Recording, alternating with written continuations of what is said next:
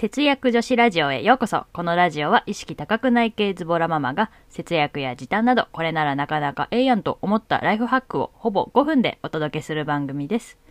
皆さんおはようございます。にせんにじゅういちねんにがつとおかです。えー、私産後ですね、じゅっキロの減量に成功しておりましたが、さんかげつぶりぐらいに体重計に乗ったらよんキロリバウンドしておりました。やばいです。もう今日からお菓子は控えて、ゆで卵とか食べる生活に戻ろうと思います。ということで、節約女子ラジオ始めていきます。このラジオは、お金が貯まるコツはコツコツ、主戦道のお金が貯まるラジオの提供でお送りします。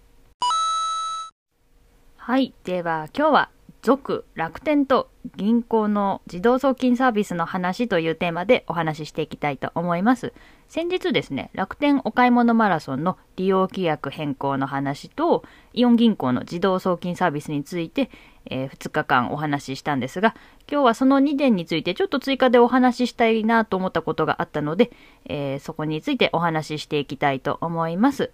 まずはですね、楽天お買い物マラソンの話ですが、にがつここのかからじゅうろくにちは楽天お買い物マラソンが開催中です。そして今日とおかはですね、ポイントごばいデーなので、楽天お買い物マラソンの中でもよりポイントアップして買える日になります。なのでせんえん以上ごせんえん未満のお買い物を検討されている方は、今日が狙い目ですので、ぜひチェックしてみてください。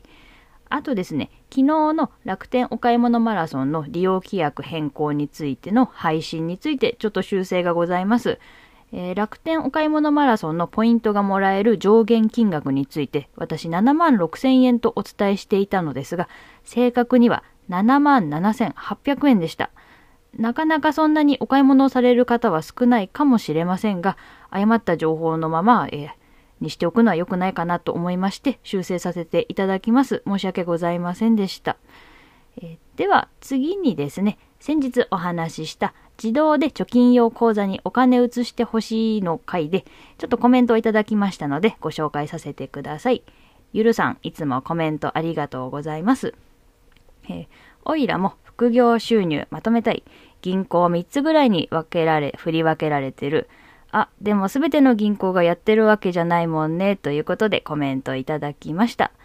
えー、イオン銀行以外に自動入金サービスを無料でやっているところが他にあるかどうか気になる方もいらっしゃるかなとこのコメントを見て思いましたので、ちょっと今回調べてみました。私が調べたところ、先日ご紹介したイオン銀行の他に、セブン銀行、住信 エスビーアイ 銀行、ジャパンネット銀行、au 自分銀行、ジャパンネット銀行あたりは手数料無料で自動入金サービスをやっているようです。もしかしたら他の銀行もやっているかもしれませんので、ご自分が利用されている銀行で調べてみると意外とやっているかもしれないです。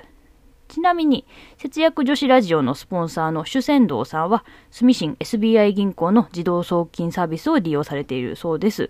あの主戦道さんは年間にひゃくまんの貯金に成功されている方ですので、私のようなポンコツ主婦がおすすめするのもまあ悪くはないと思うんですが、やはり実績がある方がね、実際に利用されているって聞くと、貯金するのに便利なサービスなんだなと思いますね。うん、えー、参考になりましたら嬉しいです。はい、では今日はですね、続楽天と銀行の自動送金サービスの話というテーマでお話しさせていただきました。私事ですが、先日お小遣いサイトのモッピーのポイントを楽天ポイントに、えー、変えられて、それを全部ポイント運用に回してやろうとワクワクしていたんですが、他のポイントから移した楽天ポイントはどうも運用に回せないらしくテンションが下がっております。これもちゃんと調べろって感じですね。仕方ないので、その楽天ポイントを使ってちょっと贅沢な食べ物でも取り寄せてやろうかと思っております。というわけで、このラジオでは節約や時短に関するちょっと役立つ話からわりかしどうでもいい話まで気ままにお伝えしています。ブログでは副業収入や我が家の貯金がいくらあるかなどリアルな数字をお伝えしていますので、よかったら見てみてください。ご意見ご感想なども随時募集中です。今日も最後まで聞いていただきありがとうございました。それではまた次回の放送でお会いしましょう。節約女子ラジオでした。またねー。いってらっしゃい。